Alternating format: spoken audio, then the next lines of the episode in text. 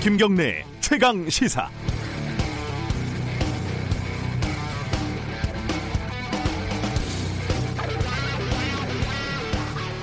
이른바 유리 지갑을 가진 우리 같은 월급쟁이들은요, 어, 연말이 되면 연말 정산을 신경 쓰지 않을 수 없습니다. 꽤 오래된 이야기지만 연말 정산이라고는 털큰만큼도 신경을 쓰지 않던 어떤 기자 선배가 마이너스 환급 폭탄을 맞아서 월, 통장에 월급이 빵원이 찍힌 걸 제가 직접 목격한 적도 있었습니다. 연말 정산의 꽃은 뭘까요? 기부금입니다.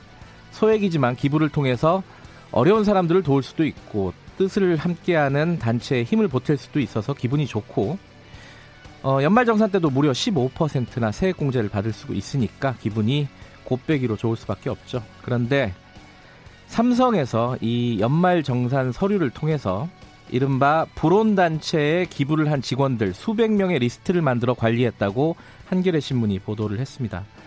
불온단체에는 환경운동연합, 민족문제연구소, 여성민우회 등 진보 성향 시민단체 11곳이 포함돼 있었다고 합니다.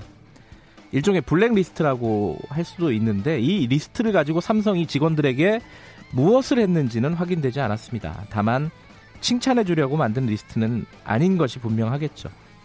아무리 관리의 삼성이라고 해도 직원들의 사적인 기부금까지 관리하려고 하는 것은 지나친 강박을 넘어서서 전체주의를 연상케 합니다.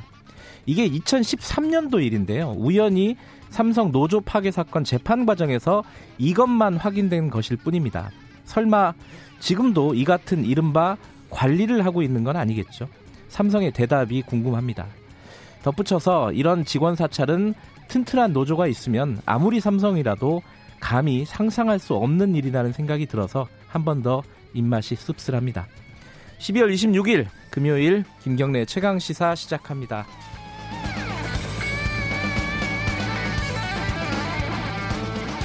네, 김경래 최강 시사는 유튜브 라이브로도 함께 할 수 있습니다. 문자 참여 기다리고요. 샵 9730으로 보내 주시면 됩니다. 짧은 문자는 50원, 긴 문자는 100원이고요. 스마트폰 애플리케이션 콩 이용하시면 무료로 참여하실 수 있습니다. 자, 오늘 금요일 주요 뉴스 브리핑 시작하겠습니다. 고발뉴스 민동기 기자 어김없이 나와 계십니다. 안녕하세요. 안녕하십니까. 저는 이 불온 단체 뉴스타파가 들어가 있는가 그게 그게 관심이었는데 어, 모르겠어요 아직 들어가 있는지 확인을 못했습니다. 네. 아, 밤 사이에 아, 큰 뉴스가 있었습니다. 조국 전 장관 구속영장이 기각이 됐죠.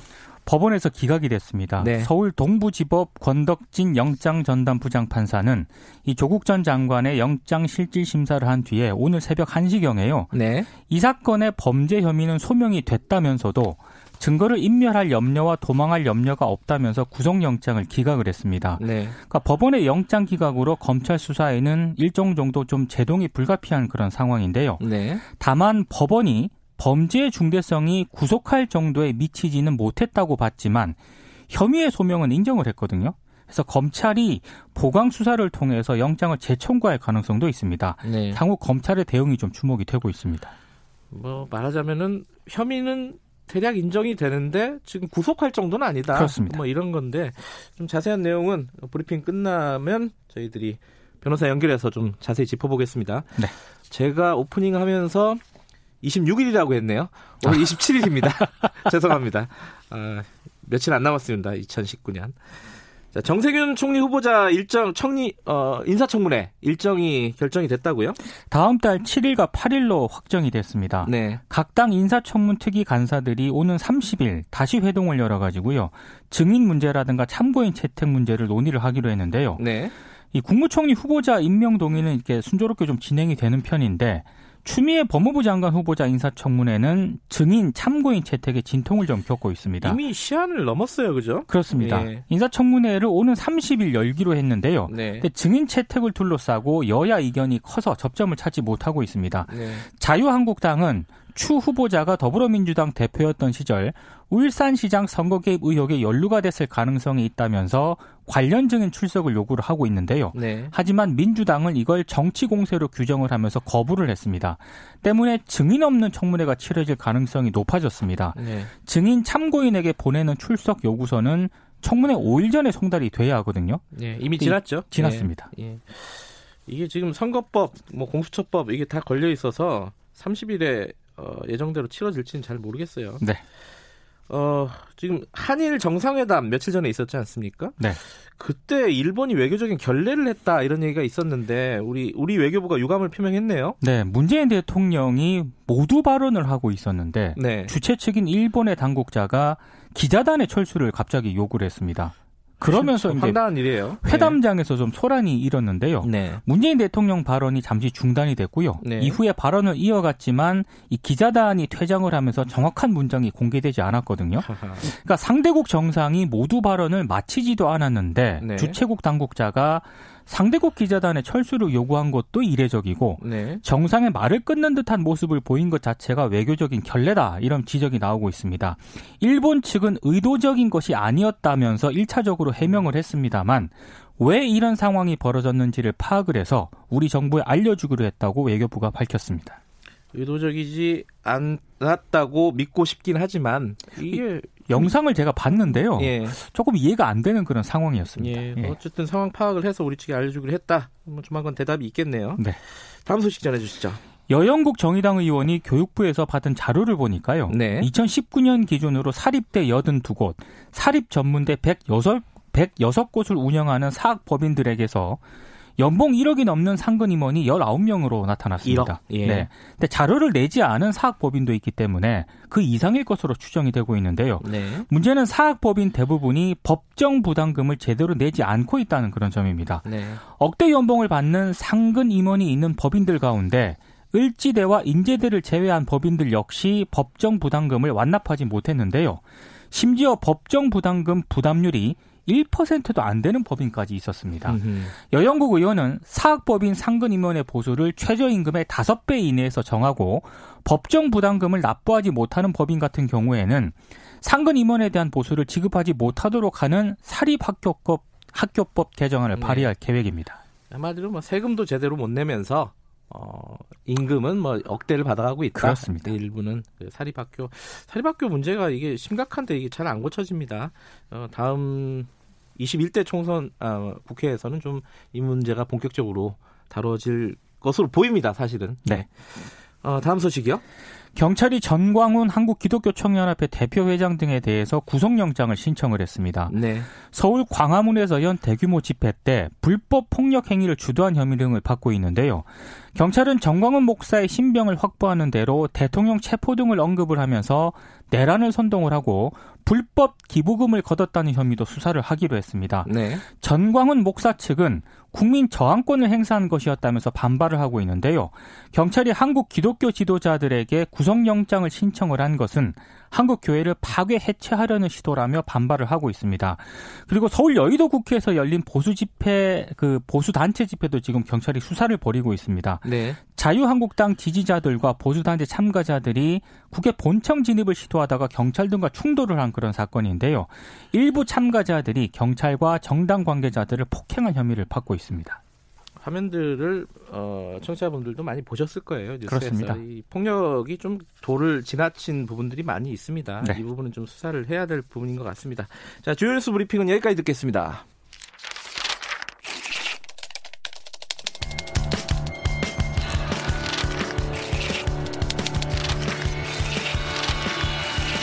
민동기의 저널리즘 M. 네, 한 주간의 뉴스 중에 좀 이면을 좀 들여다볼 만한 뉴스를 골라서 어, 파헤쳐보는 시간입니다. 저널리즘 M. 오늘은 경향신문 사태를 갖고 오셨네요. 이게 뭐죠? 어떤 사태인지 좀 설명을 해주셔야 될 것 같아요. 네, 한국기자협회 경향신문 지회가 지난 22일 독자 여러분께 사과드립니다. 네. 이런 제목의 사실상의 사과문을 발표를 했습니다. 네. 그러니까 내용이 이런 거거든요. 지난 13일 경향신문 1면과 22면에 그러니까 모기업과 관련한 기사가 게재될 예정이었는데 해당 기업의 요청을 받고 제작 과정에서 기사가 삭제가 됐다는 그런 내용이거든요. 네. 이 기업은 기사 삭제를 조건으로 협찬금 지급을 약속을 했고 경향신문 사장과 광고국장이 이 기업에 5억 정도의 구체적인 액수까지 언급을 했다. 그리고 이 과정에서 사장이 기자에게 직접 전화를 걸어서 기사 삭제를 언급을 했고 편집국장 등이 이의제기를 하지 않았다는 겁니다. 이 파문이 불거진 이후에 경향신문 사장과 편집국장, 광고국장이 책임을 지고 사퇴하기로 했고요. 네. 지금 경향신문은 내부 진상조사위원회를 꾸려서 이 사태를 면밀히 조사를 하고 있습니다. 이게 사실은 액수도 큰 액수고요. 5억이라는 큰 엄청 액수고, 큰 액수입니다. 우리한테 굉장히 익숙한 기업입니다. 그 해당 기업이. 그렇습니다. 그럼에도 불구하고 잘 몰라요 사람들이. 그런 이유가 있죠. 그러니까 언론 보도가 거의 없었습니다. 네. 네. 그리고 기업 비판 기사가 사실 협찬금을 주는 조건으로 빠졌는데 네. 이거 굉장히 심각한 사안이거든요. 네. 근데 주요 일간지들이라고 하는 곳에서는 이 경향신문과 관련한 이 사태를 지면에서 거의 안 다뤘고요. 음. 심지어 경향신문조차도 인터넷에서는 기자들의 사과문을 굉장히 비중 있게 배치를 했거든요. 네. 근데 지면에는 또 이 사과문을 싣지를 않았습니다. 제가 쭉 보니까 아홉 개 전국 단위 종합 일간지 중에서 경향신문 사태를 지면에서 다룬 곳은 한 곳도 없었습니다. 아 그래요? 그렇습니다. 어, 단 한 곳도 네. 인터넷에는 한두 개 썼겠죠. 썼는데 예. 지면에서는 한 군데도 다루지 않았습니다. 아하. 이게 뭐 동업자 윤리 아 이게 동업자 윤리도 아닌데 이거는 왜 안 쓰는 거죠 이게? 그러니까 뭐 여러 가지 좀 문제가 있긴 한데요. 예. 심지어 예. 언론계에서는 경향신문이니까 이 정도로 기자들이 사과문을 게재했다. 아, 그나마 경향신문이니까 이런 예. 우스갯소리까지 나왔는데 예. 그만큼 이제 광고성 기사가 신문 지면을 가득 채운 지 오래됐다는 거고요. 언론계에서는 이런 일이 더 이상 새로운 뉴스가 아닐 정도로 음. 뭐 만성화 됐다 아. 이런 얘기까지 나오고 있습니다. 아, 뉴스가 아니다. 그렇습니다. 본인들은 그럴 수 있겠네요. 많이 봤으니까. 실제 그런 네. 얘기가 실제로 나왔고요. 네. 여기에 이제 동종업계 봐주기가 또 일정 부분 작용하면서 네. 언론계가 전체적으로 좀 침묵으로 간 게 아닌가 이런 네. 분석이 나오고 있습니다. 또 하나 문제는 제가 아까 해당 기업이라고 했는데 그 기업이 어딘지도 정확하게 안 쓰는 기사들이 많아요. 그러니까 일부 이제 방송사라든가 인터넷 매체 등에서 이걸 기사로 보도를 했거든요. 네. 근데 A 기업 등으로 이제 익명으로 보도를 합니다. 네. 이 기업이 SPC 그룹이거든요. 파리바게트, 파리바게트, 예. 뭐 예. 베스킨 로빈스 이런 아 거기도 SPC인가요? 네, 음. SPC 그룹이 이제 그쪽으로 굉장히 유명한데요. 예. 근데 5억대 협찬금을 조건으로 비판 기사를 삭제하려 했던 기업이라면 이건 실명을 밝히는 게 좀 상식적인 그런 네. 보도 태도인 것 같고요. 심지어 SBC 그룹은 예전에도 비슷한 전력이 있었거든요. 네. 그러니까 뉴스타파가 보도했던 로비스트 박수환 문자 파문 때이 네, 네. SBC 그룹이 조선일보 기자들에게 선물이나 금품을 제공을 해서 좀 무리를 빚었습니다. 네. 심지어 조선일보 지면에 홍보 기사를 싣는 대가로 억대 협찬금이 오간 것으로 의심을 할 수밖에 없는 네. 그런 문자 내용이 확인이 되기도 했는데 네. 이 그룹 실명을 공개를 못 하고 있습니다. 그 유스타파가 그때 보도를 했을 때도 저도 기억이 나는데 그때도 대부분의 언론사들이 이걸 안 썼어요. 한 미디어 오늘 정도나 주요하게 썼을까? 예. 그렇습니다. 심지어 그때는 조선일보 기자들이 예. 경향신문 기자들처럼 사과도 안 했습니다. 지금까지 사과도 안 하고 있는데요. 네. 근데 사실은 이 언론의 이런 익명 보도에는 네. 해당 기업의 광고라든가 협찬 등을 좀 고려해가지고요. 관계를 좀 원만하게 지내려는 그런 계산도 좀 일정 부분 깔려 있는 것으로 보입니다. 네. 실제로 이 경향신문 기사 삭제 파문이 불거진 이후에 SPC 그룹이 여러 보도 자료를 냈더라고요. 네. 뭐 일자리 창출 대통령상을 수상을 했다. 환경 친화 경영에 박차를 가하고 아, 이런 있다. 기사들이 많이 있었어요? 근데 이런 어. 기사들은 언론들이 엄청나게 또 써줬습니다. 그러니까 네. 기사가 묻혀버리는 그런 사태가 발생을 했는데 네. 우리 언론들이 기업 에 얼마나 좀 취약한가가 또 상징적으로 드러난 것 같습니다. 이게 이제 많이 보던 방식인데 어떤 기업과 관련된 안 좋은 뉴스나 그런 사건 사고가 있을 때 네. 홍보 기사를 막 뿌리는 거죠. 뭐 그렇습니다. 뭐 그런 방식으로 이제 그 앞에 안 좋은 기사를 덮는 이런 거죠, 지금. 네. 그리고 이제 마지막으로요. 예. 뭐 기자에게 기사 삭제를 요청했던 신문 사 사장 네. 그리고 이의 제기를 하지 않은 편집국장 좀 문제라고 보는데 개인적으로 기사를 쓴 기자 있지 않습니까? 네. 좀 책임이 좀 있는 것 같습니다. 네. 왜냐하면 사장이 기자에게 기사 삭제 요청을 했을 때 해당 기자가 회사 방침에 따르겠다 이렇게 얘기를 했거든요. 네. 저는 이 기사 삭제에 강하게 반대를 했다면 조금은 다른 풍경이 펼쳐졌을 수도 있다 이런 생각이 좀 들더라고요. 네. 그러니까 어찌됐든 뭐 박수환 문자 파문 때부터 이번 경향신문 기사 삭제 이르기까지 경향 기자들은 굉장히 욕을 많이 먹는데 네. 정작 비난을 받아야 할 그 주최 측의 하나인 SPC 그룹은 음. 언론으로부터 철저한 보호를 받고 있는 그런 좀 이상한 양상이 좀 벌어지고 있는 것 같습니다. SPC가 홍보를 굉장히 열심히 하는 그룹이에요. 그리고 음. 또뭐 이렇게 광고 등도 굉장히 많이. 하더라고요. 네. 파리바게트 이런 게 워낙 그 소비자하고 밀접한 업종이라서 광고도 많이 하고. 있으면 좀 씁쓸한 내용인데 어 어쨌든 지금 상황에서는 경향신문이 상황을 조사하고 있다. 그렇습니다. 예. 네, 그 결과를 좀 기다려 보고 다른 언론사들도 너무 이렇게 어 언론계의 치부를 드러내는 게 그렇게 무서운가는 잘 모르겠어요. 자꾸 드러내야지 이게 고쳐지고 그러는 거 아니겠습니까? 그렇습니다. 예. 좀 씁쓸한 얘기였습니다. 오늘 마지막이네요. 올해 2019년. 아 그렇군요. 예, 저널리즘 네. M은 그렇습니다. 예. 브리핑은 월요일 날 뵙고요. 자, 고생하셨습니다. 고맙습니다. 고발뉴스 민동기 기자였습니다. 김경래 최강 시사 듣고 계신 지금 시각은 7시 40분입니다. 최강 시사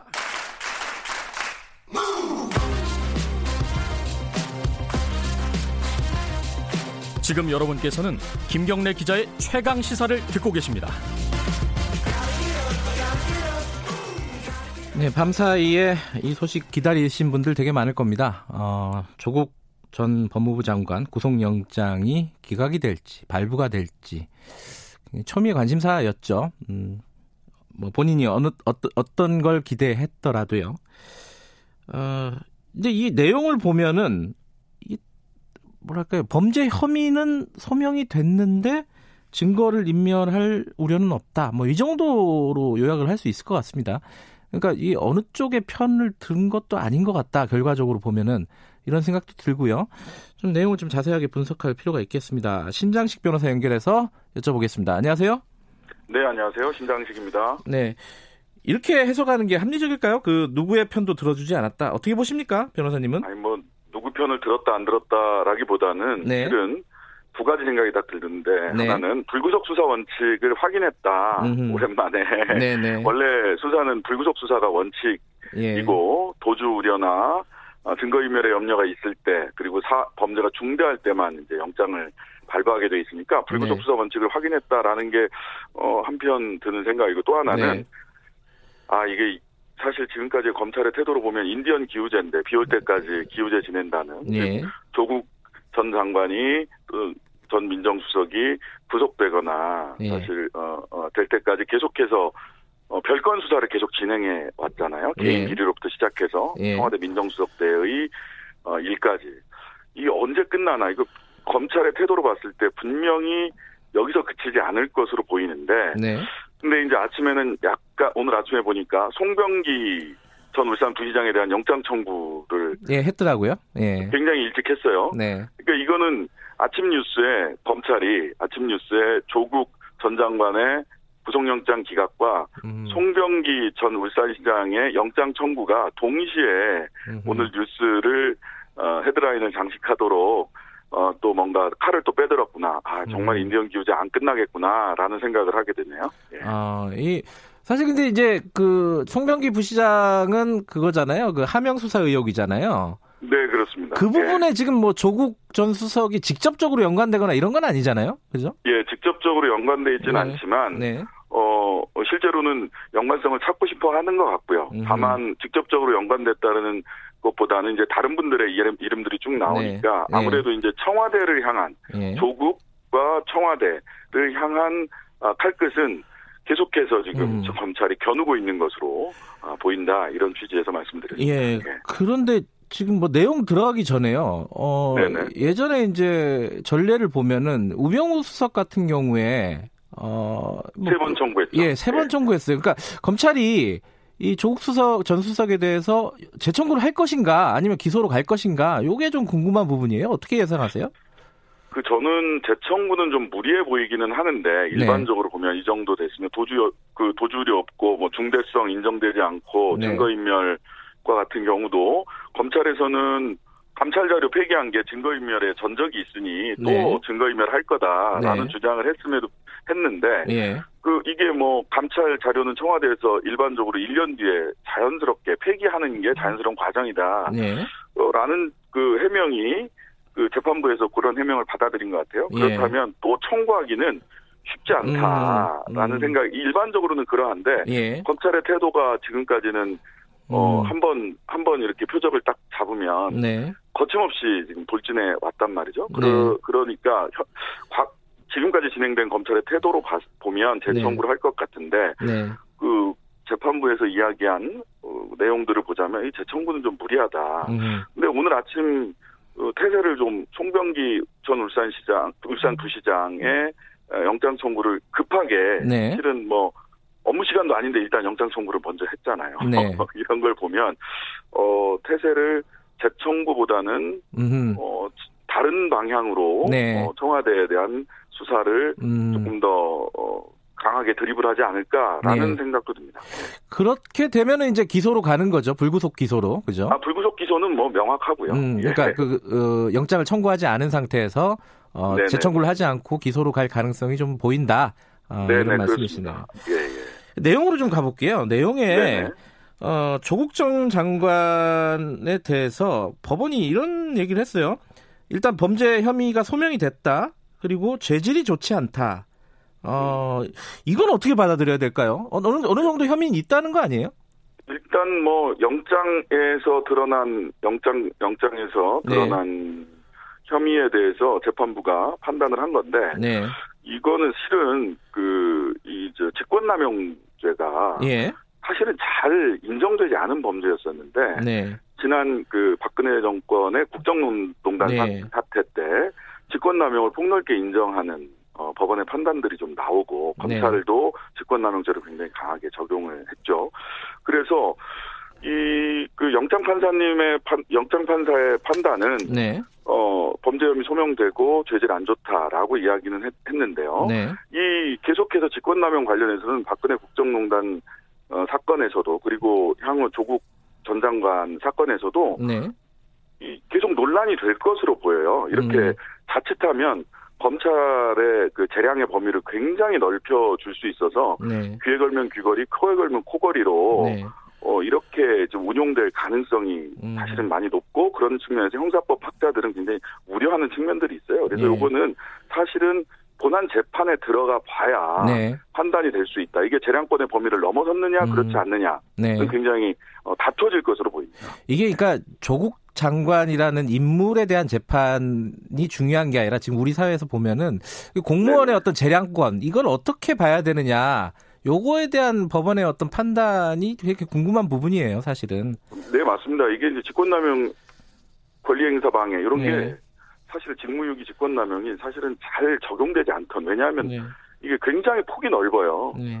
그러니까 공무원의 재량권뿐만 아니라 검찰의 재량권도 이 직권남용을 이 혐의를 가지고 기소를 할 거냐에 대한 검찰의 재량권도 사실은 굉장히 넓고 해서 네. 우리 사회에서 좀 논란이 좀 되고 네. 좀 재판 과정에서 이제서야 직권남용이나 직무유기에 관련해서는 좀 이렇게 음. 요건이 좀 정리돼 나가지 않을까 싶은 생각이 듭니다. 사실.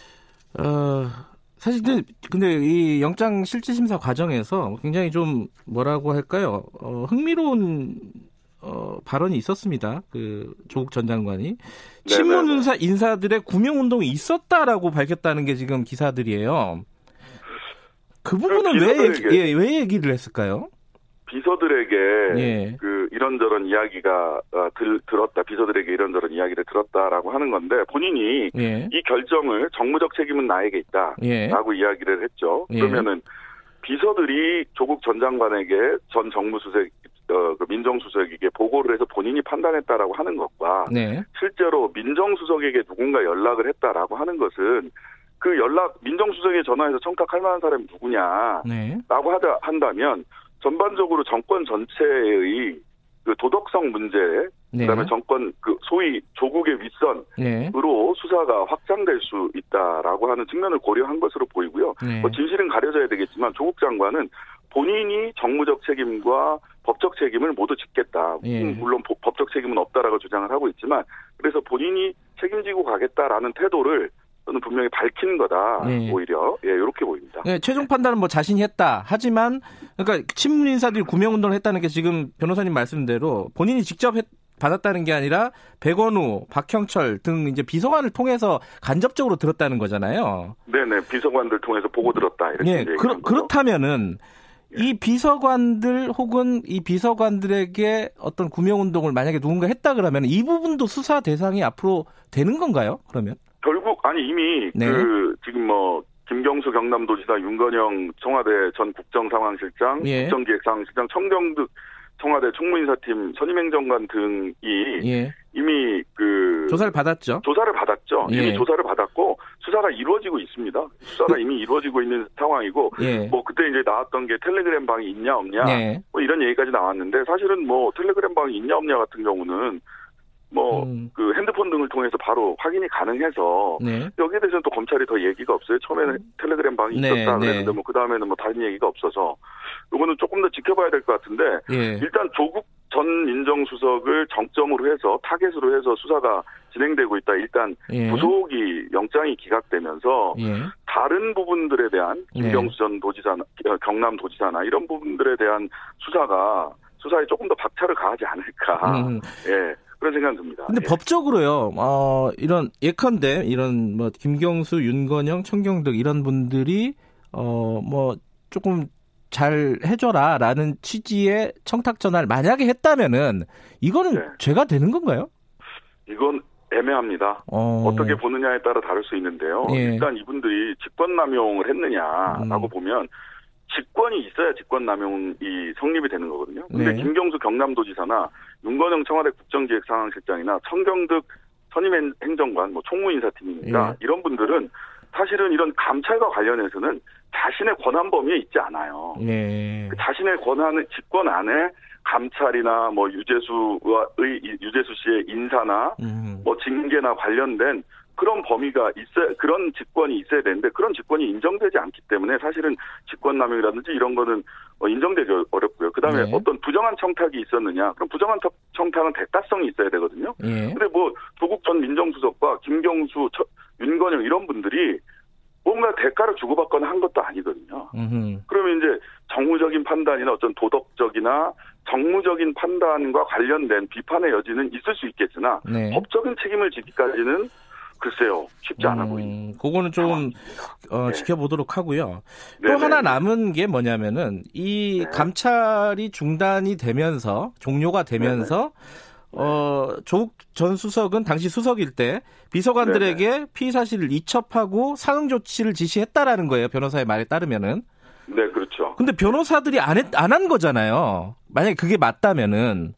네, 네. 그럼 아, 변호사잖아요. 비서관들이. 네, 그럼, 그 비서관들이. 그, 예, 그럼 비서관들에게 책임을 지을 수 있는 건가요? 만약에 이 사실관계가 맞다면은 어떻게 되는 겁니까? 이게? 글쎄요. 그것도 네. 그것도 이제 뭐 직무 유기일 수는 뭐 넓게 보면 뭐 직, 직, 직무를 잘 못한 거다. 직무를 네. 유기한 거 아니냐 이렇게 얘기를 할 수는 있는데. 네. 근데 실제로 어, 지시를 따르지 않았다고 해서 네. 모든 공무원들이 지시를 따르지 않았다고 해서 바로 어, 그 바로 그 법적 처벌을 받는 것은 아니거든요. 그러니까 음. 내부적 징계의 대상은 될수 음. 있겠으나 네. 그러니까 청와대 내부에서 왜 수석이 이야기한 거를 수석이 이야기한 거를 제대로 시, 실행하지 않았느냐라고 네. 하는 어, 내부적 징계의 대상은 될 수 있을지 모르겠지만 법적 책임을 지어야 하는가 그런 정도의 고의 내지는 중과실에 이르렀는가 거의 네. 고의에 가까운 중과실에 이르렀는가에 대해서는 그건 살펴봐야 될 문제입니다.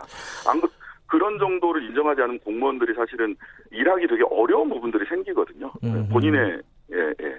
일을 잘 못한 건가, 예. 일을 잘 하지 못한 것과 불법은 어, 경계가 애매한 측면도 있지만 또 반드시 구분돼야 될 부분입니다. 예. 예. 지금 아까 인디언, 인디언 기후제라고도 말씀하셨는데 조국 정 장관에 네. 대한 어, 과, 주, 주변 관련된 수사는 여기서 어, 직접적인 수사는 좀 마무리가 되는 건가? 그게 또 궁금한 부분 중에 하나입니다. 네, 가족 비리 관련해서는 뭐 연말까지 네. 그 기소할 부분들을 기소하겠다라고 얘기를 했는데 실은 네. 정경심 씨 소장이나 그저 공소장이나 조범동 네. 씨 공소장에 보면 사실은 조국 전 장관이 공범으로 기재된 부분이 없어요. 그러니까 음. 공범으로 기소를 할 하기에는 조국 전 장관과의 연관성을 음. 가족 비리 부분에서는 찾아내지 못한 거죠. 그리고 네. 그 조범동 씨 재판이나 정경 조범동 씨 1차 공판이나 정경심 씨 공판 준비기일에서 검찰이 진술로 쌓아놓은 집이 이게 밑동에서 좀 흔들리는 예. 것들이 재판 과정에서 보이고 있거든요. 예, 예. 오늘 여기까지 듣겠습니다. 고맙습니다. 네, 감사합니다. 신장식 변호사였습니다.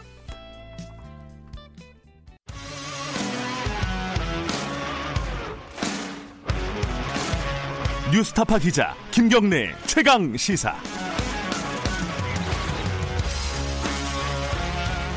김경래 최강 시사 2부 시작하겠습니다. 2부에서는 국회 얘기 좀 해보겠습니다. 지금 선거법이 오늘 어, 통과될 가능성이 좀 있죠. 어, 그런데 이 선거법 관련해 가지고 어, 자유한국당이 비례한국당, 그러니까 위성정당을 만들겠다. 이래서 지금 이게 좀 복잡해졌습니다. 이 일이. 어, 뭐 민주당은 어떻게 그럼 대응할 것인가? 이게 또 궁금한 부분이기도 하고요. 어, 그 다음에 지금 처리해야 될 게 공수처법인데 이게 또 대검에서 아주 강하게 반발하고 나서 가지고 좀 논란이 되고 있습니다. 뭐 특히 이제 어, 검찰이 공직자들 범죄 혐의를 인지하면은 공수처로 바로 통보를 해야 된다. 요 조항 때문에 이게 독소 조항이라고 지금 검찰이 반발을 하고 있는데요. 어, 여러 가지 입장을 오늘은 더불어민주당 쪽 연결해 보겠습니다. 박주민 최고위원 연결돼 있습니다. 안녕하세요. 예, 안녕하십니까. 예, 먼저 뭐 선거법 얘기하기 전에 조국 전 장관 영장이 기각됐습니다. 어, 네.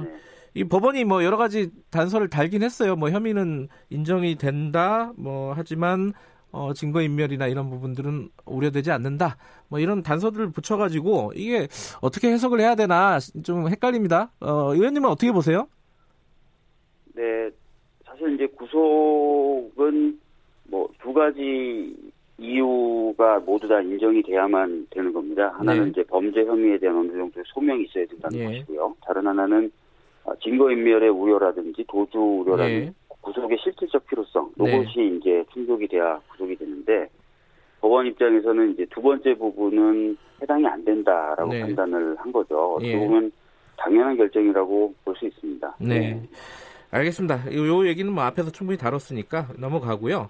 일단 저 국회 얘기 좀 해볼게요. 어, 선거법 오늘 처리하는 겁니까? 네, 오늘 본회의가 열리면은 선거법 네. 표결을 하게 됩니다. 왜냐면은, 네. 어, 그 필리버스터의 대상이 됐었던 안건의 경우에는 네. 필리버스터가 맞춰지게 되면 그 네. 다음 회기에 표결을 하도록 돼 있습니다. 맨 먼저 하게 돼 있나요, 그러면은? 어, 순서는 조금 바꿀 수 있습니다. 아, 바꿀 수 있고요. 네. 어, 표결을 하도록 돼 있어서 네. 어, 이번에 이제 오늘 본회의가 열리게 되면 표결을 어, 하는 것이 국회법의 음. 다른 절차입니다. 네. 그러면 또 막판에 수정이나 이런 건 없나요? 왜냐하면은 이걸 왜 여쭤보냐면은 비례한국당 얘기가 나와가지고 네. 지금 다들 이제 좀 계산이 복잡해졌어요 이게. 그래갖고 좀 머리가 많이 아픕니다. 네. 네. 이거 뭐 선거법이 약간 막판에 수정이 되는 거 아니냐? 이거 비례한국당 요것들을 대비해서 어, 1 플러스 4에서 어, 이런 얘기들도 있던데 이게 가능한 건가요? 어떻게 보세요?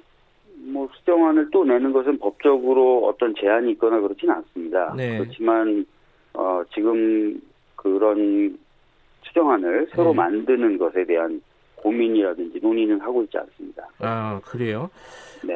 어, 그러니까 예컨대 어, 위성정당 금지법 뭐 이렇게 이름을 붙일 수 있을지 모르겠는데 네. 그런 것들을 발의해서 진행할 이런 계획은 없어요?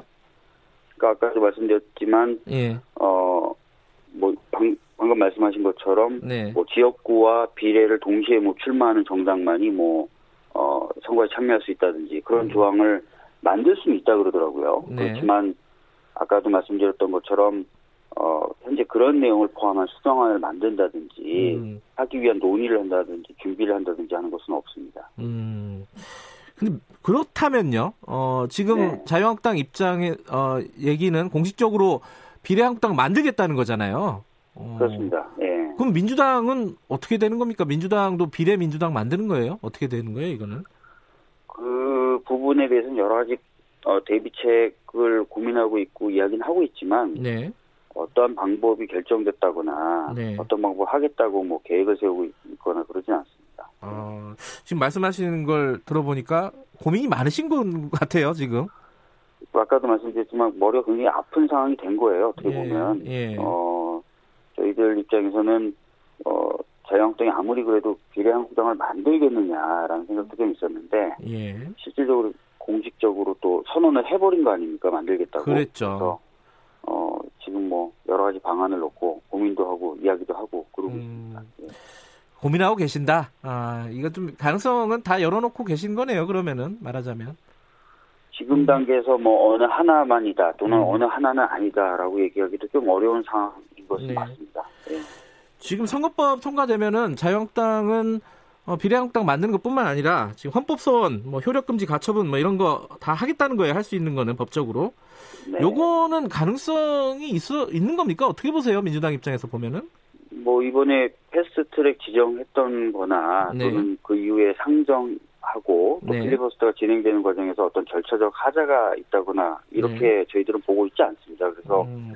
뭐 어, 권한쟁의 심판 청구라든지 이런 것들을 한다 하더라도 네. 저희들로서는 문제가 될 건 없다고 생각하고 있거든요. 네. 자유한국당도 말은 그렇게 하지만 그거보다는 아마 비례한국당을 만드는 준비를 더 열심히 하지 않을까 싶어요. 아, 그러니까 법적으로 하는 건 좀 제스처고 실질적으로는 비례 정당, 어, 위성 정당을 만드는데 주력을 할 것 같다 이렇게 네, 보고 계시군요.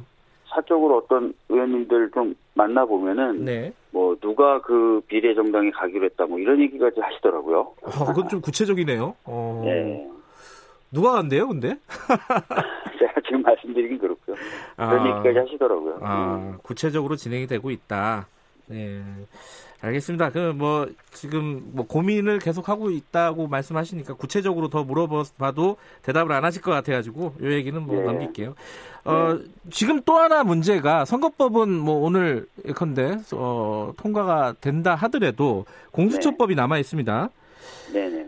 지금 대검 그러니까 검찰 쪽에서 네. 굉장히 반발하고 있어요. 어, 독소 조항이다. 뭐 윤석열 총장이 불같이 화를 냈다. 뭐 여러 가지 네. 얘기들이 들려오고 있는데 네. 어, 왜 그런다고 보십니까? 지금 뭐 문제가 되는 조항은 그 이번 수정안에 새로 포함된 그 통보 조항 때문인 것 같아요. 24조 2항이요? 네, 24조 2항. 예. 뭐 그 조항이 들어갔다고 해서 뭐 어, 중앙일보 보도 보니까 뭐 박주민에게 뭐 대노했다 뭐 이런 식으로 보도가 나왔던데. 아, 맞다. 박주민 의원이 밀실에서 만들었다 이런 보도가 있더라고요. 네. 좀 답답하고요. 그 다음에 어 근데 이제 그 조항의 의미를 좀 잘못 해석하고 있는 것 같다는 생각이 좀 들고요. 그 네, 조항 가운데 예. 다시 같이 들어간 다른 내용들도 있는데 네. 어, 그 부분까지 좀 같이 보면은 저는 이게 어, 문제가 되는 조항이 아님에도 불구하고 좀 오해를 하고 있는 것 같습니다. 예. 일단 그 어, 오해라고는 하셨지만 나오고 있는 얘기가 어, 자유한국당 중심으로 해서 나오고 있는 얘기가 공수처가 검찰의 상급 기관이 아닌데 이렇게 보고를 하는 것은 어, 정부 체계, 조직 체계 원리에 반한다. 그리고 어, 검찰의 수사가 위축된다. 뭐 이런 얘기예요. 어, 그리고 심지어 어, 공수처의 수사 정보를 어, 보고를 했을 경우에 청와대와 여권과 공유할 가능성이 많다. 우려가 있다. 이런 주장들에 대해서 좀 구체적으로 어, 얘기를 해주셔야 될 것 같아요. 네. 먼저 그 뭐 상급 기관이 아닌데 정보를 뭐 보내게 되면은 뭐 통제받고 감시받는 것 아니냐 이런 얘기를 하는데요. 예, 그런 반발이죠. 네. 예, 이 조항은 통제나 감시를 위한 조항이 아니라요. 네. 관할을 결정하기 위한 조항입니다. 음흠. 예, 우선적 관할권은 애초 안에도 있었어요. 네. 예, 우선적 관할권이 있기 때문에 이 조항이 없더라도 우선적 관할권을 존중을 하게 될 하게 되면 당연히 어, 통보를 해주게 돼 있습니다. 네. 예, 그렇지 않고서 우선적 관할권을 무시하는 게 되는 거잖아요. 네. 그래서 당연한 내용을 그, 규정한 거고 그렇게 통보를 받고 어, 좀 신속한 기간 내에 어느 기관이 담당할지를 정하는 그런 절차 규정이에요. 그래서 음. 통보 조항만 있는 게 아니라 통보를 받게 되면 어, 사, 그 공수처 규칙이 정한 기간 내에 네. 어느 기관이 그럼 맡아서 할 거냐를 정하라는 겁니다. 그래야 음. 수사에 혼란도 없고 공백도 없게 됩니다. 만약에 음. 이 조항이 없이 원안대로만 통과되면 네. 공수처는 아무 때나 사건을 가져올 수 있어요. 원안대로라면 네. 그렇게 되면 오히려 수사가 혼란스럽고 또 경우에 따라서는 아, 내가 열심히 수사해봤자 어차피 나중에 공수처 가져가 버리면 어 가져가 버릴 수 있는데라고 하면서 열심히 수사를 안 하게 될 수도 있죠. 그래서 수사에 아하. 공백도 생길 수 있거든요. 그래서 조기에 관할을 어, 정리해주는 조항입니다. 음. 그리고 아까도 말씀드렸지만 그래서 다시 한번 말씀드리는 거지만 우선적 관할권이 원안에도 있었기 때문에 우선적 네. 관할권을 이를 당연히 존중한다면은 이 조항이 없더라도 통보는 하게 돼 있는 거예요. 네. 음. 근데 검찰의 네, 네. 또 하나의 반론이 이겁니다. 네. 이게 공수처는 작잖아요. 고작 몇십 네. 명인데. 네. 그죠 이제 검찰은 하면 2천 명이 넘고요. 여기서 네. 이 공직자들 범죄 그 인지가 굉장히 많을 텐데 이것들 다 보고 해봤자 공수처에서 수사를 못하고 오히려 수사가 지연되고 심지어 뭐 암장되는 묻힌다 뭐 이런 표현까지 쓰면서 얘기를 하더라고요. 이건 아, 어떻게 봐야 그런, 되죠? 그러니까 관할을 조기 정하라는 겁니다. 어흠. 검찰이 할지 경찰이 할지 네. 공수처가 할지를 정하라는 거예요. 네. 그래서 딱 정한 뒤로는 서로 토치하지 말고 각자 자기가 맡은 사건을 열심히 끝까지 하는 겁니다. 에, 그리고 뭐 이걸 가지고 통제한다 그러는데 통보 조항 그다음에 초기에 관할을 결정하는 구, 그 형식적인 절차 규정 말고는 네. 사건에 대해 통제하거나 지휘할 수 있는 조항이 아무것도 없습니다 공수처에. 그렇기 때문에 뭐 이 조항을 가지고 통제할 것이다라는 것도 오해고요. 네. 두 번째는 어 아까 정보가 셀 거다라고 그렇죠. 청와대나 여권과 공유할 것이다 이런 거예요. 네네. 어 아, 시다시피 공수처장은 대통령이 임명하는 경, 검찰총장과는 달리요. 네. 국회에서 어 세운 추천위원회에서 후보를 추천해서 어, 임명되는 그런 과정을 거치게 되고, 네. 그 후보 추천위원회 7명 중에 2명이 야당이 추천한 위원이고, 네. 근데 6명이 찬성해야만 후보라도 될 수 있기 때문에, 음흠. 야당, 야당에게 절대적 비토권이 있어요. 네. 어, 그렇기 때문에 검찰총장보다 훨씬 더 청와대라든지 권력부로부터 독립돼 있죠. 음흠. 거기다 더해서 이번에 신설된 조항이 추가된, 네. 그 수정하면서 추가된 조항이 청와대가 공수처의 수사라든지 소추 업무에 절대 관여할 수 없다는 규정이 들어가 있습니다. 네. 그렇기 때문에 지금 얘기하는 검찰이 그런 우려를 표한다는 것은 좀 앞뒤가 안 맞는 거죠. 아까 말씀드렸던 대로 음. 검찰은 총장을 대통령이 그냥 임명하면 되지 않습니까? 네. 근데 그것보다 훨씬 더 독립된 구조를 갖고 있고 네. 더, 더 독립을 보장할 수 있는 조항까지 신설되어 있는 공수처가 그렇게 할 거다라고 네. 얘기하는 것은 좀 논리적으로 안, 안 맞죠. 예. 예. 근데 지금 검찰이 이 공수처법은 사실 뭐 1년도 넘게 지금 논의가 되고 있는 법이잖아요. 예. 그리고 국회에서도 여러 차례 이제 검찰 쪽에서 공수처법은 국회에 맡기겠다라는 입장을 그럼요. 밝혔었고요. 예. 근데 막판에 사실 가능성도 없어요. 검찰의 얘기가 어, 반영이 돼서 수정이 될 가능성도 별로 현실적으로 없어 보이는데 검찰이 이렇게 강경하게 어, 어떤 반대 의견을 공개적으로 피력하는 이유가 뭐라고 보십니까? 그래서 사실은 왜, 그, 왜 그런지 저희도 의아한 겁니다. 아시다시피, 어, 또 방금 말씀하셨다시피 공수처 원안에도 이첩을 강제로 받을 수 있는 조항이 다 있었거든요. 네. 거기에 대해서 특별한 의견을 지금까지 얘기한 적이 없어요. 음. 어, 쭉 그런 상태가 유지됐었고, 이번에 협상을 시작하면서도 어, 뭐, 법무부나 검찰이 주로 얘기했던 건 검경 수사권 조정에 관련된 의견들이었습니다. 그렇죠. 네. 근데 갑자기 그 이견을 표명하고 나선 것이고, 또 네. 하나는 항상 그 윤석열 검찰총장이나, 어, 검찰 수뇌부들이 국회에서 공수처의 경우에는 결정하면 뭐, 당연히 법 집행자로서 법이 잘 돌아가도록 하겠다라는 식의 발언들을 해왔었거든요. 네. 그거하고도 잘 안 맞아서, 음. 뭘까, 이런 생각이 좀 드는 거죠. 그 이유가 뭘까? 이런 음. 생각이 좀 드는 건데. 이유가 뭘까? 제가 여쭤봤습니다. 그 저도 잘 모르겠어요. 그래서. 아, 그래요? 네. 아, 알겠습니다. 그 검찰이 얘기하는 부분들을 좀 받아서 논의를 할 가능성은 있습니까? 1 플러스 4, 4 플러스 1에서? 어제 그래서 이제 1 플러스 4 논의 테이블에 있던 분들 뭐 이런 네. 분들하고 좀 얘기를 나눠봤는데 예. 이 조항에 특별히 문제가 없다라는 음. 기본적인 입장들을 다 가지고 계시더라고요. 네. 아까 제가 설명드렸던 것처럼 이것은 관할을 조기에 결정해서 예. 효율적이고 혼란 없이 사건을 수사하기 위한 조항이다. 네. 어, 그래서 아마 가능성은 그렇게 크지는 않은 것 네. 같은데요. 일단 지금 네. 상황에서는 수정한 대로 간다 이렇게 보고 계시는 거네요. 네, 네, 네. 알겠습니다. 오늘 뭐 선거법 그리고 공수처법 관련된 어, 발음 아 더불어민주당 입장을 좀 들었습니다. 고맙습니다. 예. 더불어민주당 박주민 최고위원이었습니다.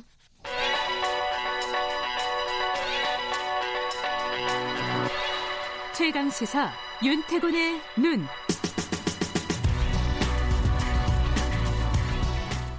자, 윤태곤의 눈 의제와 전략그룹 더모아의 윤태곤 정치 분석실장 나와 계십니다. 안녕하세요. 네, 안녕하세요. 아, 오늘은 아, 지금은 이제 아까 박주민 의원과는 현재 진행형 얘기를 네. 했고 총선 얘기를 좀 해야 될 것 같아요. 그렇죠. 네. 이제 사실은 각 당들의 시야는 이 지금 현재 전국 이후를 향하고 있어요. 그러겠죠. 네, 바라보고 있어요. 네. 네. 지금 더불어민주당이 인재 영입 발표를 했고요. 어제. 그렇습니다. 발레리나 출신으로 교통사고로 척수 장애를 얻은 40세 최혜영 장애인식 개선교육센터 이사장을 영입 인재 1호로 발표했어요. 1호? 예, 예, 이해찬 대표가 직접 발표했으니까 이제 키워드가 자 40세니까 뭐 크게 봐서 청년, 그다음 여성, 장애이죠. 야, 이거 세 키워드를 동시에 이렇게 충족하는 이런 인재 영입을 한 것도 쉽지는 않았겠어요. 그렇죠. 그러니까 예. 만약에 어제 김동연 전 부총리를 영입 인재로 발표했다 우리 한번 가정해 보죠. 그러면 아 김동연 음. 그 끝이잖아요. 네. 근데 이렇게 되니까 계속 이야기가 나오고 컨셉이 뭔가 이제 드러나는 거죠. 음. 그리고 그 다음 타자는 뭐 이 남자가 될 가능성이 높다. 이러거든요. 이, 이 남자는 어떤 남자를 얘기하시는 거예요? 20대 남자. 아, 그걸 무명의 20대 이, 남, 남자. 이 남자라 그럽니까? 그렇죠. 그 정치권에서 그러는데 지금 예. 그 20대 남성이 여권의 취약계층이잖아요. 네, 아 그렇죠. 예, 예. 그러니까 그러니까 어쨌든 음. 어제 여, 인재 영입 1호 발표는 이 자체로서도 의미가 있지만 이제 신호탄이다 음. 이런 거죠. 신호탄이면 계속된다는 거죠? 이제 예. 그러니까 화목 1주 3회씩 인재 영입 발표한다고 그러네요. 어제가 이제 목요일이었지 않습니까? 예. 그러면 아마 이번 주 일요일에도 2호를 발표하겠다는 어, 거겠죠. 잦은 거 아니에요? 이렇게 할 수 있는 건가요? 그러니까 이게 참 이런 거 정교한 계획이 필요해요. 무슨 말이냐면은 1호는 당연히 관심 모읍니다. 그렇죠. 2호까지도 관심 갈 거예요. 이제 3호, 4호 이렇게 가면은 에뭐 또 하냐 이렇게 힘이 빠질 수도 있기 때문에 음. 남녀, 뭐 강약 이런 컨셉 저런 컨셉 섞어가면서 이렇게 음. 배치하는 고민이 필요하다는 거죠. 어, 이건 기획자가 굉장히 능력이 좋아야겠군요. 그렇죠. 네. 근데 그 전에는 보니까 이 그러니까 1호 발표하기 전에 네. 뭐 여러 영입 인사들이 있잖아요. 이 사람들은 1호가 아니고 그러니까 영호인가요? 그러면 이랬습니다. 전직 차관급 인사들이 있었어요. 사퇴한 지 얼마 안 되는 차관급 인사들, 뭐 국토부 차관 사퇴되고 예. 바로 저기 하고 관세청장 뭐 이런 식으로 해서 한 대여섯 명에 대한 네. 입당 행사가 있었어요.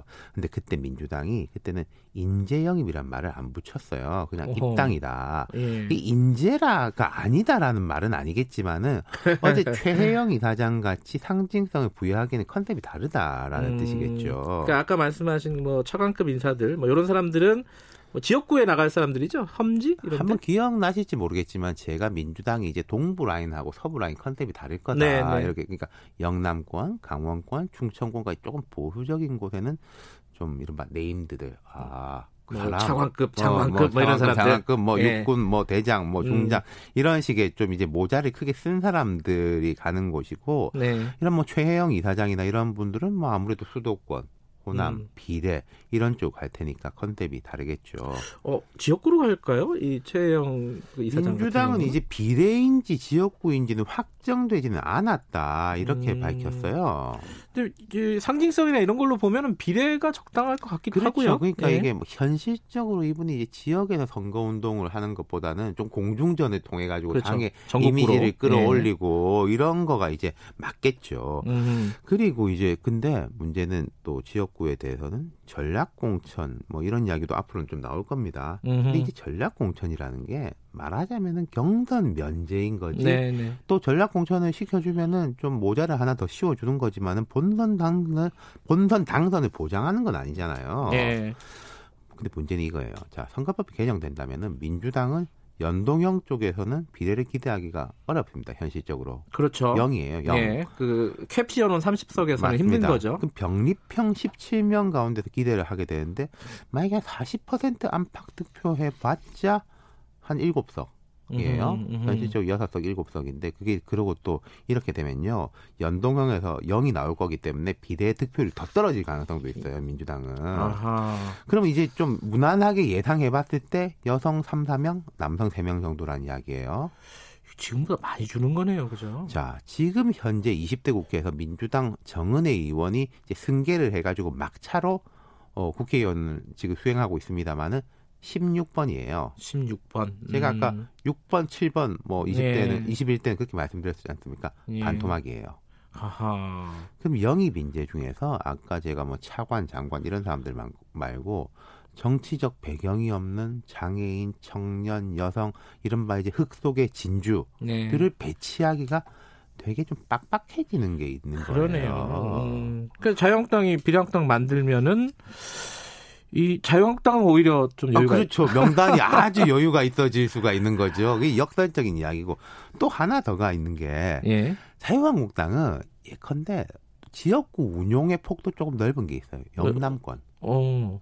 아까 제가 이제 뭐 전략공천 한다고 해가지고 무조건 당선되는 거 아니다라고 했는데 현실적으로 볼 때 자유한국당은 영남권에 뭐 대구 경북이라든지 이런 데 배치하면은 그 효과를 어. 거둘 수가 있는 거예요. 예. 사실은 자유한국당 계열 정당에서는 항상 대구 지역 같은 경우에는 한 2, 3석을 약간 비례대표 비슷하게 운용했던 게 있었어요. 음, 네. 그렇군요. 네, 이게 참 역설적인 이야기인 거죠. 선거법 개정이 이대로 된다면은 한국당은 운신의 폭을 넓히고 민주당은 운신의 폭을 좁힐 수 있다. 그래서 비례민주당 얘기 나오는 거잖아요. 그러니까 비례 한국당 나오니까 아 이거 우리도 뭐 해야 되는 거 아니냐라는 식의 이야기가 나온 게 이런 현실적 고민 때문이다. 박준희 의원이 머리가 아프다 그러던데 네. 어떻게 예상하세요? 비례민주당 갈 것 같아요?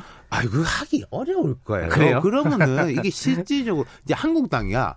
우리는 원래 반대했던 거니까 이 반대를 무력화시키기 위해서 이렇게 한다. 아, 욕을 먹더라도 그게 말은 되는 거죠. 그렇죠. 논리는 서죠. 네. 근데 네. 민주당은 아니, 우리가 한 건데 하다 보니까 어려워가지고 이럽니다라는 건 그 말이 안 되는 거죠. 어쨌든 자유한국당도 지금 인재 영입이 하고 있죠.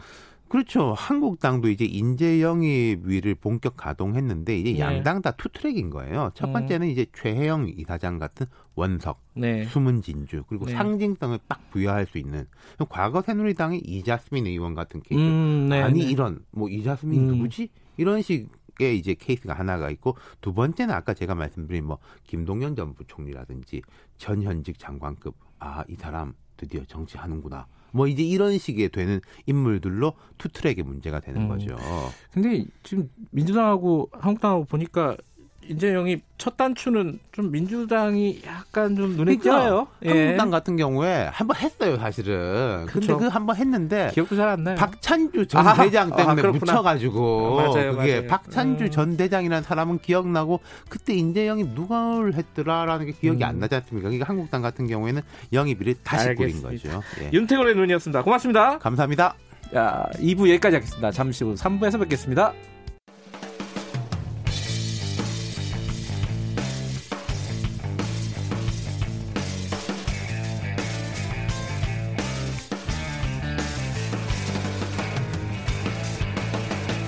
김경래의 최강 시사.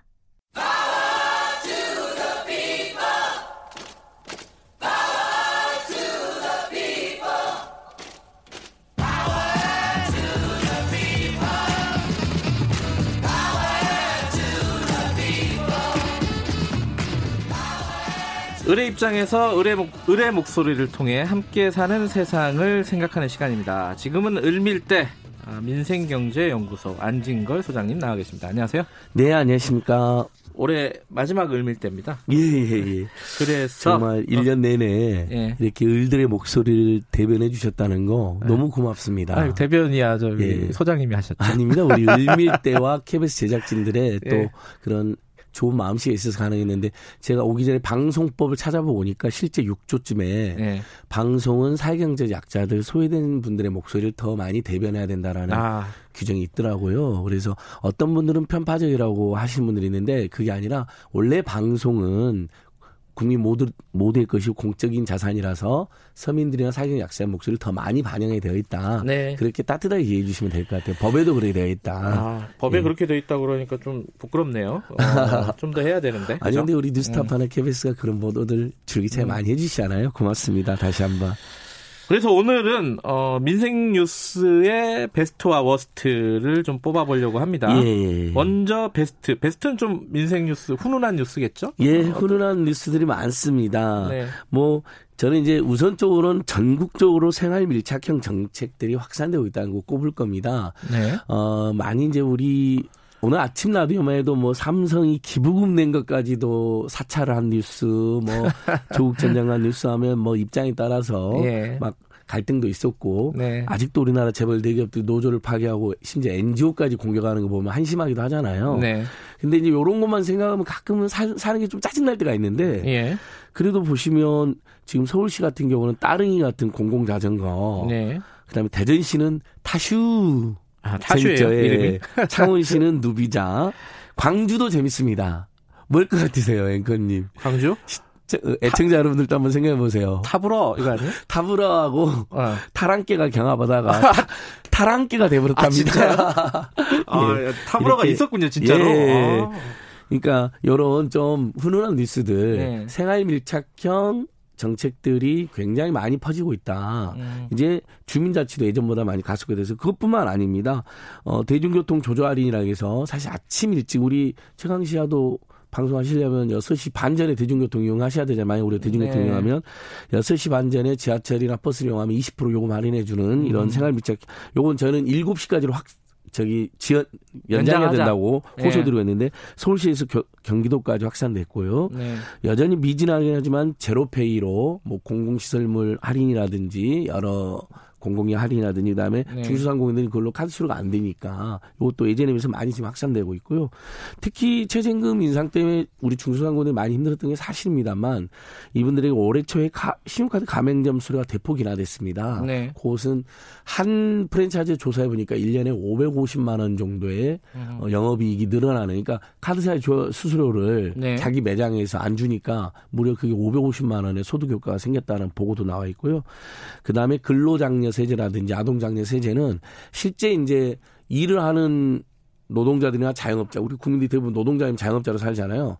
근데 너무 소득이 적어. 월급도 적고. 그런 이분들 얼마, 일은 일대로 하는데 소득이 적으면 또 얼마나 힘들겠어요. 그러니까 그분들에게 특별히 100만 안팎의 장려, 세금. 근로장려. 예, 예. 일종의 급여를 더 주는 거잖아요. 예. 근로를 열심히 하는 거에 대한 국가가 이제 잊지 않고 도와주는 건데 이런 것들은 굉장한 호평을 받고 있습니다. 음. 그다음에 고등학교 무상교육 올해 2학기부터 전격적으로 실시하고 있지 않습니까? 올해는 3학년, 내년에는 2학년부터, 내후년은 1학년부터. 음. 이것도 OECD에서 우리나라만 안 하고 있는데 우리나라 완전히 어, 이제 그래요? 예, 음. 고교 무상 교육이 제일 꼴찌긴 하지만 음. 드디어 이제 완전히 한국도 민생 복지에 있어서는 어 OECD의 꼴찌나 막내긴 하지만 그래도 본 궤도로 음. 올라가고 있다라는 평가를 받고 있습니다. 뭐 제도적인 거, 정책적인 거 이런 좋은 뉴스들도 있었는데 사실 사건 중에 굉장히 뭐랄까요 훈훈한 얘기들도 올해 꽤 많았어요. 예, 예. 지난주에 장발정 부자 우리 예. 이제 설명하면서 아직도 장발정 부자가 있다는 거, 레미제로가 있다는 건 음. 충격적이다. 밥을 굶는 사람도 있구나. 음. 근데 있습니다. 지금 방학 동안에 이제 학교에서는 요즘 친환경 무상급식을 하잖아요. 이것도 굉장히 잘된 제도죠. 이제 부모님도 도시락 싸기도 힘들고 비용도 많이 나오는데 그게 전부 무상이 학교에서 따뜻하게 공급해 주니까 음. 부자이 가난아이 상관없이 굉장히 호평을 받고 있는데 근데 방학 때면 어떻게 될까요? 아, 이게 문제잖아요. 이제 결식아동이나 빈곤아동이나 급식아동이나 예. 급식존아동 이게 한 28만 명쯤 되고요. 그다음에 예, 빈곤가정은 빈곤가정 아동은 최대 67만 명 정도로 추산이 됩니다. 그러니까 이 급식존아동은 수치가 나옵니다. 왜냐하면 전국 지자체에서 예. 급식 카드 같은 걸 주잖아요. 예. 근데 그 금액이 너무 적습니다. 4천 원에서 5천 원입니다. 어디 가서 식사할까 요 우리 아이들이요. 편의점 가서 대부분 편의점 갑니다. 이런 거 제가 나름 편의점 음. 전문가잖아요. 거기 가보면 라면 좀 좋은 거 1,600원에 우유 하나에 한 800원에 1,000원, 그 다음에 삼각분 1,200원 좀 하거든요. 딱 4,000원 나옵니다. 아이들 이렇게 먹기에는 안 맨날 되겠죠. 그거 먹으면 안 돼요. 예, 예, 그러니까 많이 갑니다. 자, 그래서 우리 사회가 복지를 늘리는 거 우리 국민들께서 뭐 너무 확 늘리는 거에 대해서는 걱정이 좀 있지만 특히 아동복지, 노인복지 늘리는 거는 사회적 합의가 굉장히 잘 돼 있습니다. 네. 그래야지 저출생 고령화 사회 대비도 할 수 있는 거잖아요. 네. 근데 훈훈한 소식 들 그 착한 파스타집이라고 있었잖아요. 아니 어떻게 4천 원으로 아이들이 밥을 그러니까 먹냐. 방학, 방학 때 예. 결식하는 아동들. 그다음에 예. 그 급식 카드를 쭈삐쭈삐 그 내밀어야 되는 그좀 예. 아이들의 그 상처. 예. 그래서 그냥 우리 가게에 와서는 서로 이제 아이 컨택만 하면 무조건 밥을 먹는 그렇게 해놓은 거잖아요. 착한 파스타 집이. 대단하다. 근데 사람들이 그 가게를 혼내주러 가는 거예요. 그게 무슨 말이에요? 그걸 혼줄이 아니라 돈줄 내주러 가는 거예요. 착한 일 하니까 돈을 벌게 해주는 거예요. 아, 그래서 혼줄 대신에 돈줄. 혼줄은 나쁜 혼내는 거잖아요. 진짜 어. 못된 사람들.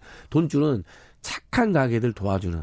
아, 그게 그러니까 예. 파스타집이 생 그런 파스타집이 생기고 결식 예. 아동을 돕는 그러니까 그리고 손님들도 많이 줄을 서서라도 가는 거야. 아. 돈줄 내주러 가주자 이러는 거죠. 이건 진짜 훈훈하네요. 예, 그러니까 너무 훈훈하잖아요. 그러니까 예. 저번에 올해 한뭐 서울대라든지 학생들이 그 폐지 줍는 우리 어르신들 위해서 아주 경량, 아주 가볍게 몰 수 있는 수레를 만들고 그 수레 양쪽에 동네 자영업자들이 광고를 붙여서 아하. 한 달에 7, 8만 원을 벌게 해주는 거예요. 아하. 폐지 파는 비용보다 약간 소득이 더 많아요.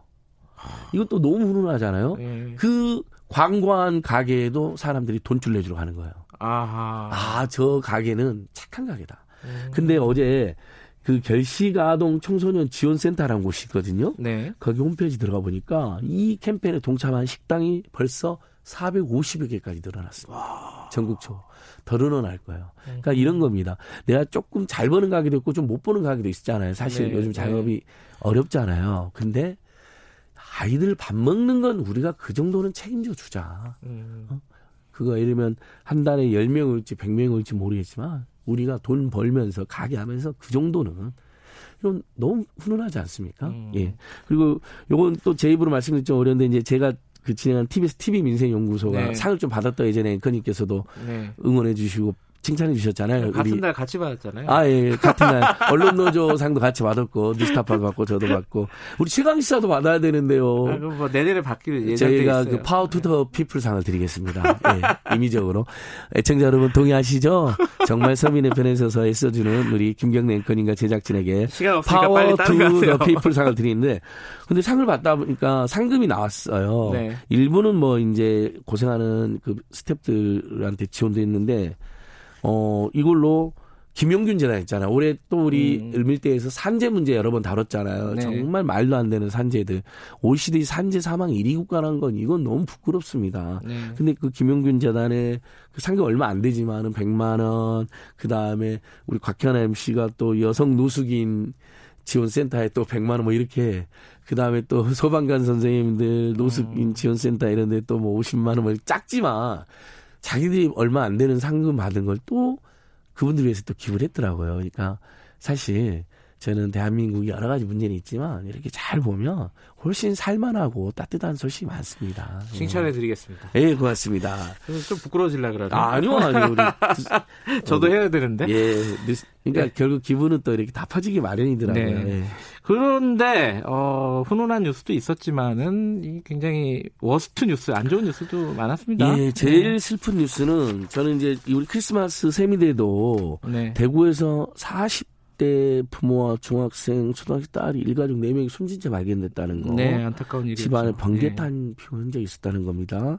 그 다음에 또 몇 달 전에 성북동에서도 일가족 4명, 양주에서도 50대 가장과 아들 둘, 그 다음에 제주에서도 아이 둘과 이렇게 부모들이. 그러니까 극단적인 가족 참사인데 두 가지 면이 있어요. 이건, 그러니까 우리 사회가 아직도 최저 체제 안전망이 안 됐다는 겁니다. 그러니까 네. 사업이 실패하거나 가장 중에 한 누가 아파버리면 송파 세모녀도 그랬잖아요. 이번 장발장 부자도 식구가 4명인데 아빠가 아파버린 거 아닙니까? 네. 이런 상황이 돼버리면 이러면 기초생계비를 받는다 하더라도 4인, 4인 가구 기초생계비가 135만 원입니다. 네. 최저 1인 최저임금도 안 돼요. 그렇죠? 그러니까 버티질 못하고 절도를 해야 되거나 음. 아니면 야 이렇게 살아서 뭐하냐고 음.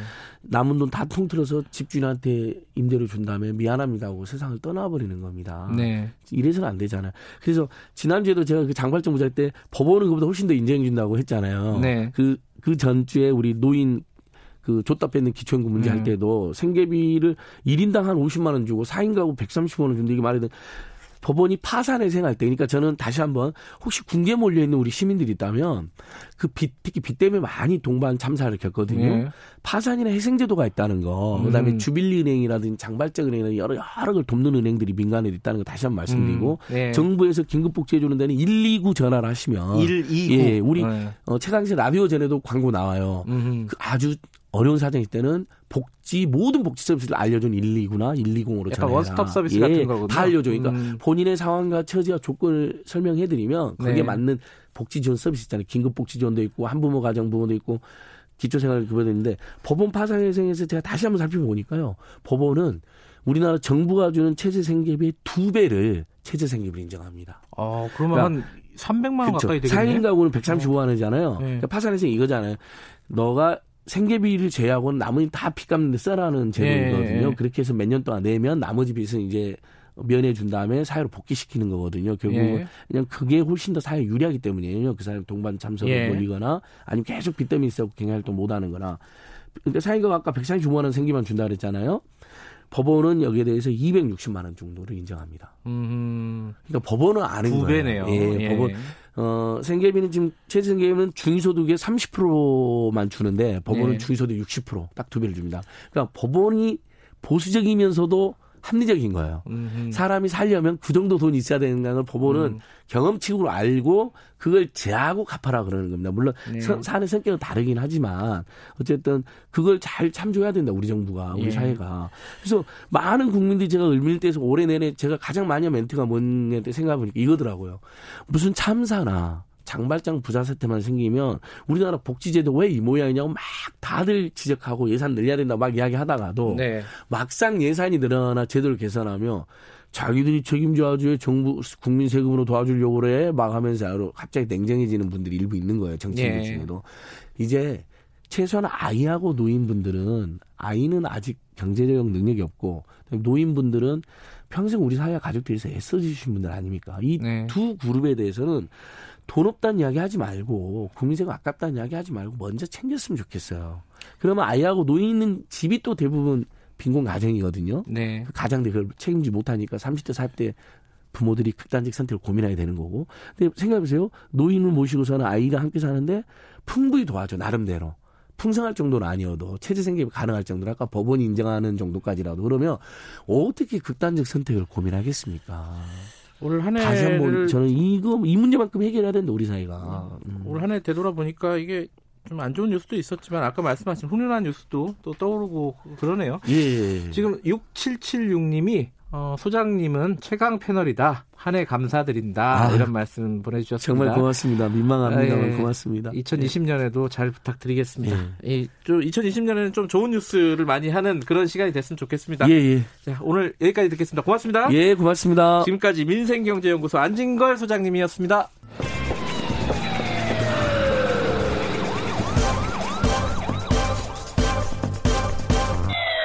김경래 최강 시사.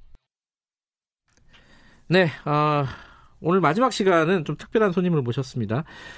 어, 오늘 헌법재판소에서 한일 위안부 합의가 이게 위헌인지 아닌지 이거 최종 판단을 내릴 예정입니다. 그러기도 하고 어, 위안부 문제는 아직까지 해결되지 않은 뭐 여러 가지 어, 우리 사회 문제 중에 가장 큰 문제 중에 하나가 아닌가 싶습니다. 미국에서요. 미국 코네티컷에 어, 여섯 번째 평화의 소녀, 소녀상이 건립됐다고 합니다. 근데 이 소녀상을 건립되는데 이 학생들의 단체가 어, 굉장히 힘을 많이 썼다고 하네요. 어, 그 단체의 대표를 저희들이 스튜디오에 모셨습니다. 미국 예일대 안에 있는 학생 단체라고 합니다. 유승민 회장 나와 계십니다. 안녕하세요.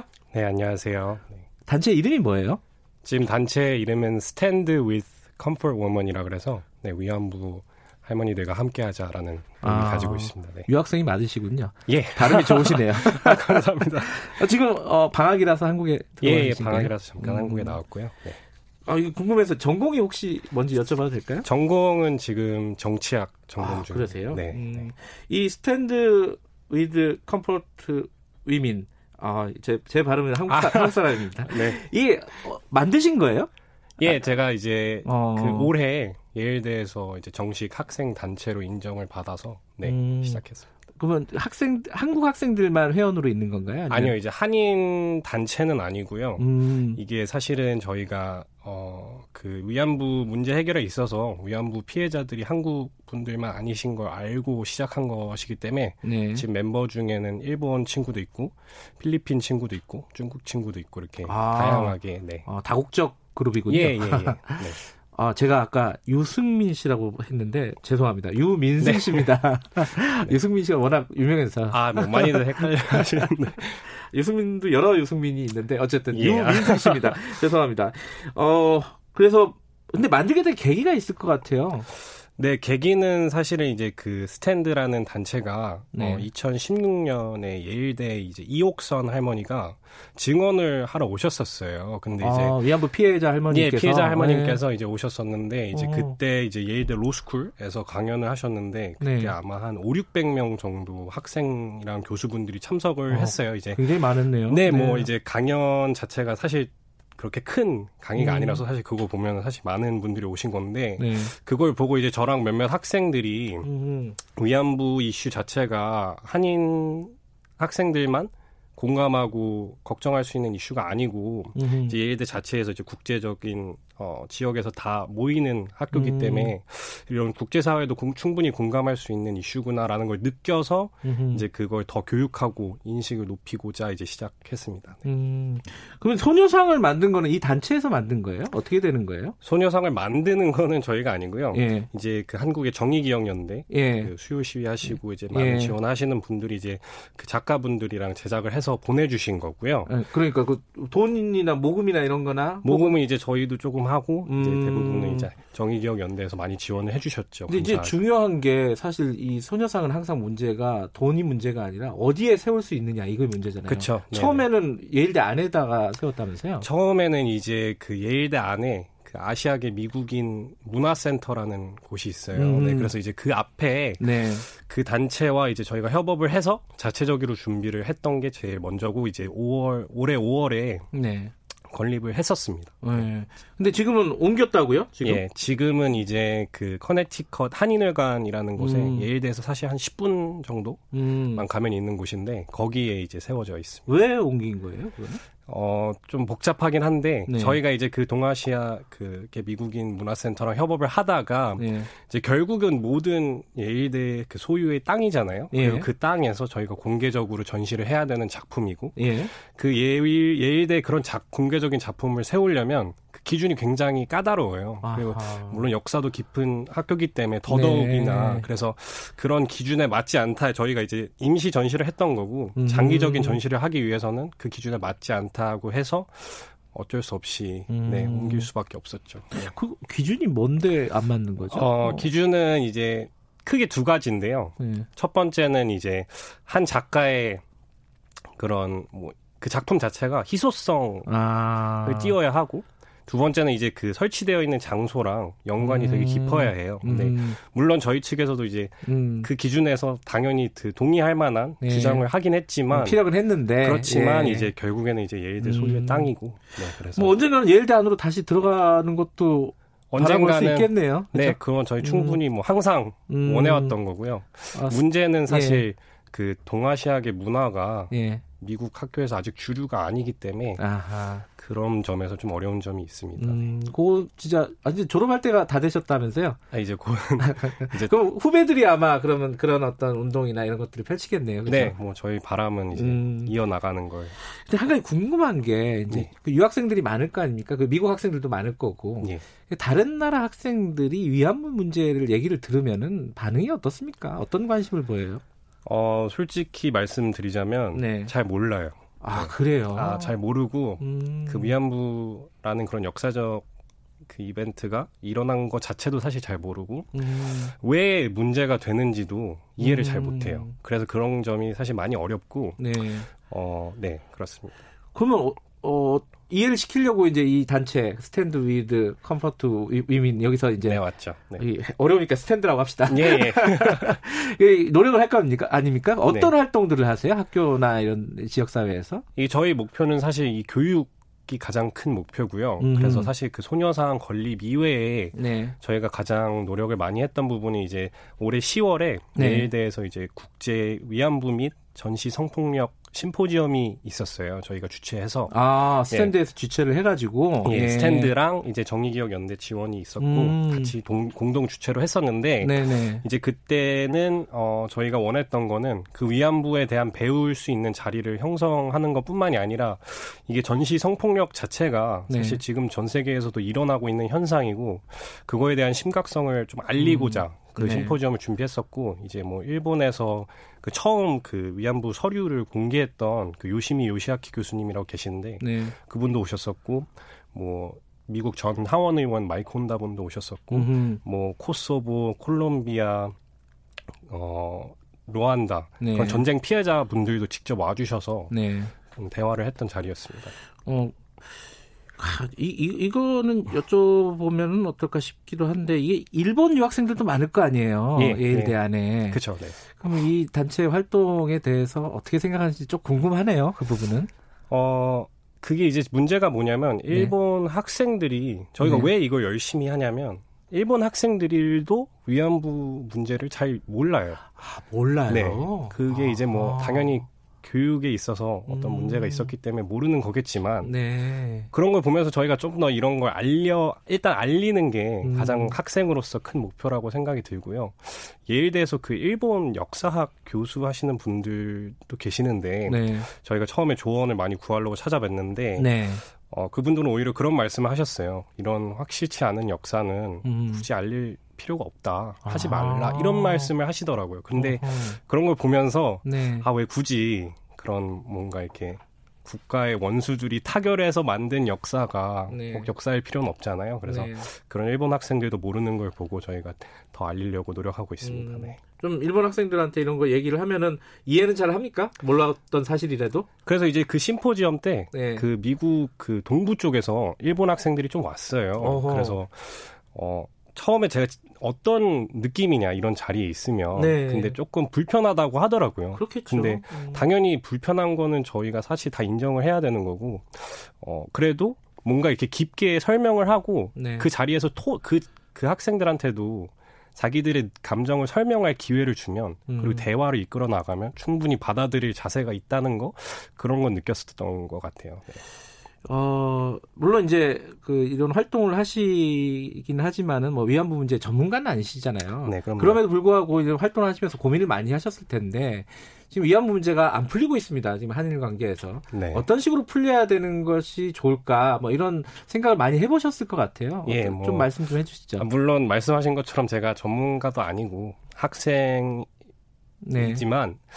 어, 어떻게 보면은 사실 그 제가 계속 느껴왔던 건 네. 학, 생그 운동을 하면서 느껴왔던 건 어, 뭐, 아시는 분들은 이 위안부 문제 자체를 한일 간의 문제라고 네. 생각하시는 분들이 너무 많아요. 네. 근데 사실은 그런 게 아니고 제가 전에도 말씀드렸지만 그 피해자 국가들은 사실 뭐 아시아 전 전역에 퍼져 있었고 네.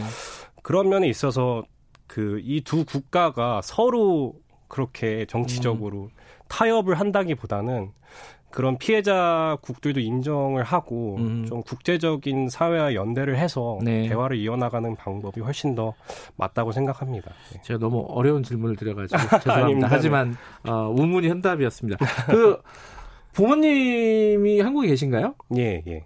어, 유학 보내놨더니 이거 엉뚱하지만 한다 이렇게 말씀 안 하십니까 혹시? 아 뭐 이게 아버지가 출근하실 때마다 듣는 아 그러세요? 네네 아버님 훌륭하신 분이시군요. 지금 뭐 듣고 계실 텐데 예. 뭐 그런 말씀 전혀 안 하시고요. 그래요? 네. 음 앞으로 어떤 뭐랄까 장, 이제 좀 있으면 졸업이잖아요. 예, 예. 어떤 일을 하고 싶으신지 좀 여쭤봐도 될까요? 아 제가요? 예. 어 저는 뭐 아직 계획은 상세하게는 잘 모르겠고요. 음, 네. 어뭐 궁극적으로 이제 한국에 돌아와서 네, 음. 일을 하고 싶은 게 큰 목표고요. 네. 좀 정치적인 활동, 사회적인 활동 이런 것들을 하, 고 싶은 쪽인가요? 정치적인 활동보다는 이제 뭐 사회적인 활동. 음. 네. 뭐 앞으로 뵐 날도 있겠네요. 좀 시간이 지나면은 그죠? 제가 뭐 잘 열심히 해서 예. 네. 이 바닥이 좁습니다. 자, 미국에서 어, 유학 도중에도 이렇게 위안부 어, 해결을 위해서 위안부 문제 해결을 위해서 열심히 활동을 하는 뭐랄까 이렇게 얘기하면 좀 기분 나쁘실까? 기특한 청년이었습니다. 아, 아닙니다. 감사합니다. 고맙습니다 오늘. 네, 감사합니다. 예, 유민승 학생이었습니다. 김경래 최강기사 오늘은 여기까지고요. 어, 저는 뉴스타파 기자 김경래였습니다. 다음 주 월요일 아침 7시 25분 돌아옵니다.